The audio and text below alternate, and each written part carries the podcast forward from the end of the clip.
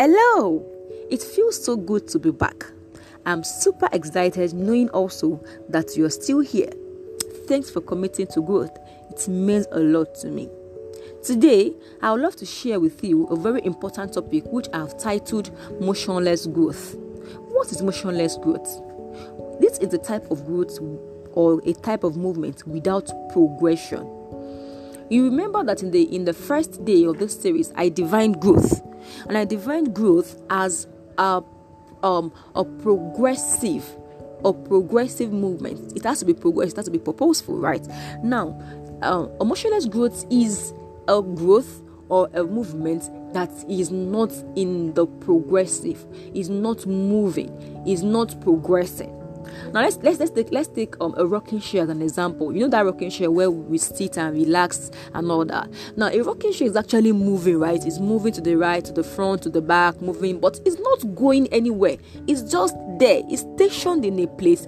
It's moving, just moving, but it's not moving anywhere. That is what emotionless growth means. Also, in one of the series, I explained um, um, what it means to have a stunted growth, what to do when your growth is stunted. That means a growth that is stunted, a growth that is um, is is no longer moving. Now, the funny thing, or let me say, the difference between emotionless growth and a stunted growth is that um, motionless growth is deceptive, but stunted growth is not deceptive if your growth is stunted you will know that you are not growing. You will know. You in fact not only you people around you will also know that this person is no longer growing. Family and friends know that this person used to be growing more than this or used to grow more than this. Now that this person is no longer growing the way we think it should grow maybe we should offer counsel maybe we should op- offer help but motionless growth, no. They will think you are growing because everything looks like you are growing.